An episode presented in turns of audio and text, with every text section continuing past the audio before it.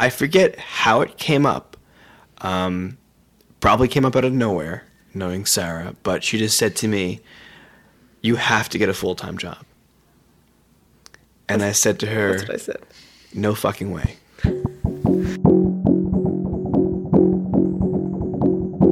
Sara, I do not need a full time job.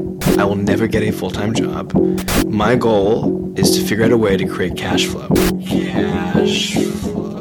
How long had, had this been in your mind before you brought it up? Oh, well, Yeah, we, yeah, no. so- Oh, yeah. Well, we, well, a long time. And I just assumed, okay, if I lay down the line and like explain to him that I need him to get a nine to five job so that I can sleep at night and stay with this man who I'm really interested in, then he'll do it. Oh, well, Yeah, we, yeah, no. so- Oh, yeah. You know, uh, it was a public place, um, and we weren't yelling and screaming at each other. Well, But in some ways, that's a little bit more scary. well, we, because we weren't yelling and screaming, so we were channeling all of our anger and all of our bitterness into uh, these very stern, specific words and uh, icy stares and glares. It was like a showdown. oh, yeah.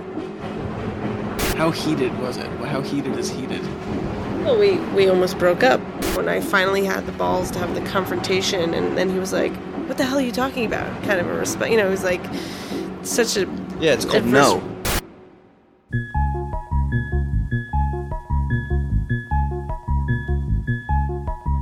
the kind of work that I make, I always take personal issues and bring them to the public as a way to help myself move past the issue.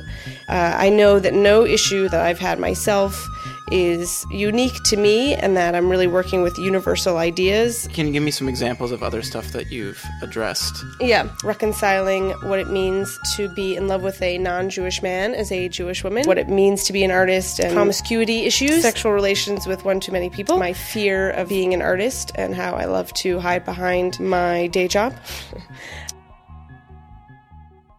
Every time we had the money conversation, I got very awkward, tense, cranky, broke out into hot flashes. I was always just suddenly mad at him for some other reason that just happened to be at the same time that we were having the money conversation of like, why do you never make the bed?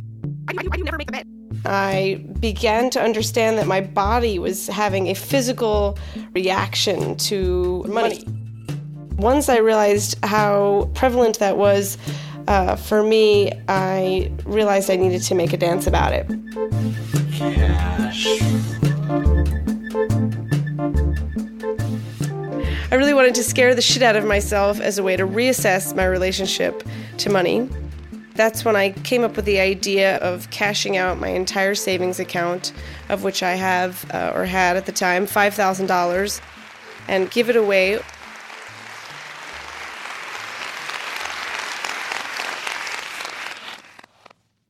Each audience member must decide whether to keep the money or give it back. They can put it in their pants and walk away, and no one will stop them. They just understand that they're taking all that I have. Hi. Hi. There is your arm okay there? My, yeah. But I don't, I don't want you to fall. Yeah, I don't want you to hurt your arm. There's money in my right pant pocket. Okay. Take it, it's for you. It becomes a psychological experiment on what you'll do with someone else's money.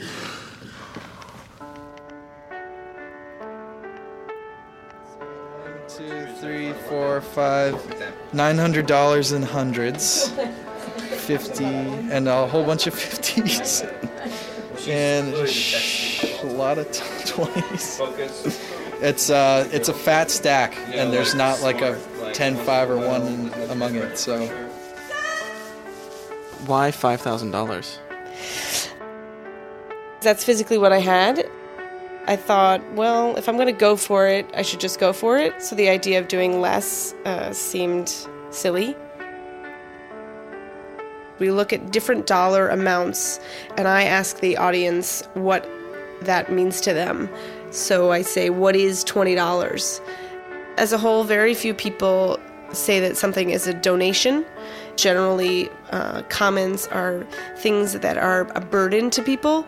Uh, so, my, like a cleaning at the dentist, or my mortgage payment, or my student monthly loan payment, things that prohibit them from doing other things because they have the responsibility of that payment. Health insurance for your family for how long? A month. One month. Your gas bill, and who's your gas company? One week's groceries, uh, two hundred dollars. For, for the two of you? Seven jeans. A seven. Wow, luggage. wow. A week at daycare. For one child? Oh, expensive rent. Okay. No, for one night, eighty dollars. A pole vaulting pole. Say no more. At what point does it no longer become yours? I still think that even though I've genuinely given it to them, that they're going out into the world and spending my money. and I'm Does that does that piss you off? yeah, well yeah, that's the whole I can get really upset about it and I've gone I've gone through so many different levels. When people take the money, I am upset. So and I'm totally disappointed and I'm totally bummed because part of me just wants this piece to just reaffirm my faith in humanity that people will not take this poor woman's money because she only has fucking $5,000 to her name. But anyway, Are there instances where you feel like you can't justify it for people? Where they've taken the money and you say, wow, what a fucking asshole. Um, no. I always go back to the core, which is I look at them in the eyes and I say, here's X amount of dollars. Take it, it's for you. When I say it, I mean it.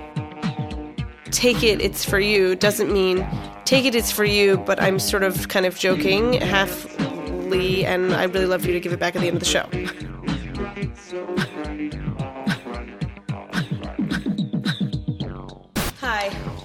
Here's fifty dollars. Take it, it's for you.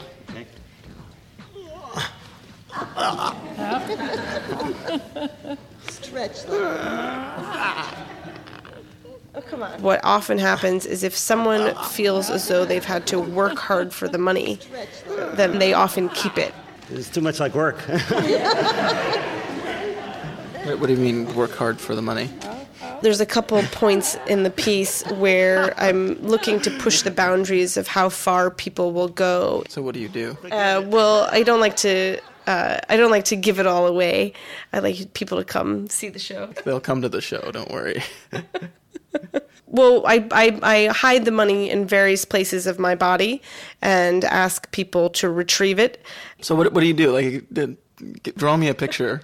Because if you're not going to do it, I'm going to do it. You, you want to say it? Why? I'd like to keep that part a surprise. it's, a, it's a visual thing. You got to get this out of your head because Yeah. people will want to come see the show. yeah. And I mean, there's so many elements to Yeah, it yeah, that it will be interesting. Okay. So get that out of your head. All right, I feel like you're like a press person that's like pushing me to like to get naked for the for the Playboy picture. I'm like, all right, This'll be great I'll show career." you my breasts. Fine, if it'll make me famous, fine.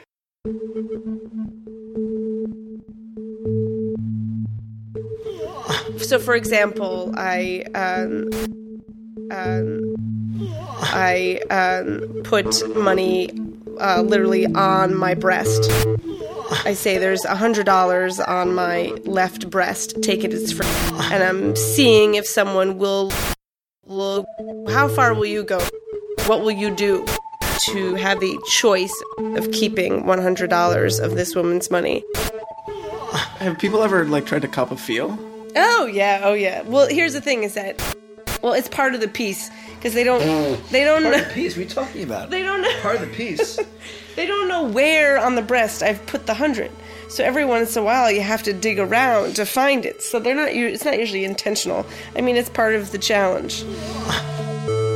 Anyway, I think it's fun.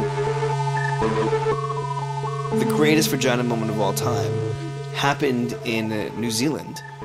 You know, where she says to the guy, you know, uh, there's a hundred dollars in my right vagina, or my left vagina, whatever it is, taking it's view. And he turns to his wife, who's like sitting two like seats down, and says to him, "Do you still have those rubber gloves in the bag?" this woman takes out. She's like, "Yes, I do." She screams, goes into her bag, and she pulls out these rubber surgical gloves. Throws them at the guy. He puts these gloves on, and then puts proceeds to put his hands down Sara's pants. It was amazing. I love, love, love how uh, oftentimes if I'll go to either a man or a woman and they're there with their partner and I ask them to, you know, reach into these places, that they will look to their partner and ask permission first. Which I always think is hilarious. They're like standing in an audience filled with like hundreds of people, and they're like, "Honey, can I?" You know, and it's you know, and then there's always like a moment of yes, okay, yes, that's okay, or every once in a while, you know, by how the partner looks, they're like, "No, I can't. I, I'm not allowed."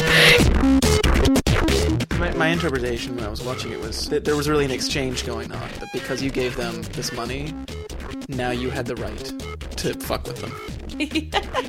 Very nice. What's to say I have that right?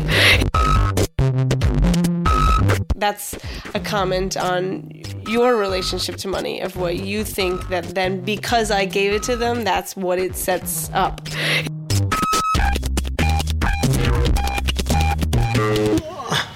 Can you describe for me that feeling that you have at the end of the night when that last chunk of change is gone? What goes through your mind? What does that feel like? Every single time I do this last moment where I give the balance of what I have on the floor, which is always a couple thousand dollars, to one person, I have the exact same response every time, which is sheer fear.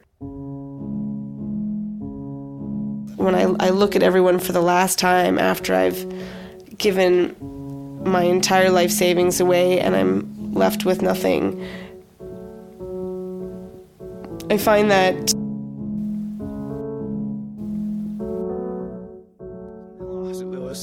yeah, so it was Holland. Uh, the first two nights, we had not lost any money. In fact, we had gained enough money to make up for the losses we had in New York City. Through a number of circumstances, Sara wound up giving this $3,800 to this woman who had lost her wallet. Everyone's always watching the person with the big wad of cash. You know, what are they going to do? Are they going to take it? They're going to leave it. People leave, people leave, people leave. Uh, and the, the woman with her boyfriend, who are taking a very long time, longer than most people, to kind of decide what to do with the cash. The guy comes up and he's like, "Oh, a money box. That's too bad." He's sort of an asshole, this guy. And then she comes up with this enormous wad of cash, right, in her hands. She says to me very simply, she's like, "You know, I really did lose my wallet today," and she puts the money in the box, and I'm like, "Okay, I get the money back, right?" Anyway, after the show, I uh, open the box, I do the count, and I realize we're down like $2,500. And I start, you know, scrolling through the show because I kind of know where the money's going and, you know, get a sense of who has what. And uh, I'm like, who the heck took all this money? I'm like, I saw that girl put all the money back, right? And what I did was I counted up the number of, uh, you know, um, the denominations, like, you know, 20s, 50s, and 100s. And I noticed that they had given back all 20s and taken out all the hundreds and fifties. Laura Colby comes up, who's the manager for the Money Conversation, um, and she's like, "How do we do?" You know, and I'm like, "We lost twenty five hundred dollars." She's like, "What?" And then the artistic director of the Noorderzon Festival, uh, this guy named Mark Yeoman, they tell Mark that we've lost this money, and this guy loses his shit, goes absolutely nuts. We're like, we're, you know, he's like, I can't believe this is your money. This is so embarrassing. Oh my god, you know, like, how could they? And we're like, yo, yo, yo, yo, yo. This is the show. This is what this is about. You know, this is the money comer. This is the event. This is what you hired us to come do. You know, Sara and I pretty much just go to bed.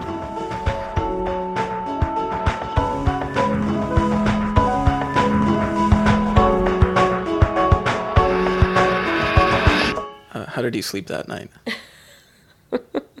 I slept like a baby. So Mark Yeoman makes crazy phone calls, okay? And one of the people he reaches is his communications director. He's his like PR person. She was also at the show. And like I was saying earlier, because everyone can kind of see each other and everyone talks, everyone knows everybody else. So she knows she knows exactly who these people were. So she like takes it upon herself to go find these people and tracks them down in a bar on the festival grounds. And she says to them, Excuse me, were you at the money conversation tonight at the Grand Theater? And they're like, No. They deny it. And she's like, Yeah, yeah, yeah. I I saw you there. And suddenly this big kind of like uh, argument broke out between them where she accused them of taking the money. You know, they like you know tried to explain why they took the money, and so from what I understand, there was like a big 15 minute shouting match in this bar. You know, they left abruptly, and sure enough, uh, you know, the next day when Sara and I uh, went back to the theater, there was a little envelope with twenty five hundred dollars in U.S. Uh, dollars uh, and the girl's uh, phone number. Doesn't that violate the rules of the uh, of the piece, though? No, uh, no, not at all. Actually, um, because Yes, it totally violates the rules of the piece. No, The not at all. The whole time I was telling Mark that you you cannot ask them to give it back. Like it's total antithesis of the show, and you you you can't humiliate these people and force them to give it back because I'm genuinely giving it to them. You know, I had a hard time with how you know, it was shaking down. And, you know, we kept talking about how, well, we understood that how the festival was responding was their own reaction to me not wanting me to lose my money. We can't control the dialogue that people are having out in the world with the piece. And we we didn't ask for it back. I never we never communicated with them, you know. And if someone else guilted them into giving it back, then that that's something that we had no control over. But I think that is the event. I disagree. I mean, we never asked for the money back. You know, Mark is also an audience member. You know, that was his own reaction to the money, right? And then that was then transferred to his communications director. She could have just went like, "All right, great, Mark. Well, that's the show," and gone to bed. But for whatever reason, because of her own, you know, issues, or her own, I say issues, but her own relationship to money, she went out and she found these people. She tracked them down. We did nothing. We just did the show, gave away the money, and then the event happened outside the theater, independent of us. And I think that's what the money conversation is. That's exactly what I'm saying. Well, good. Then we then we actually do agree.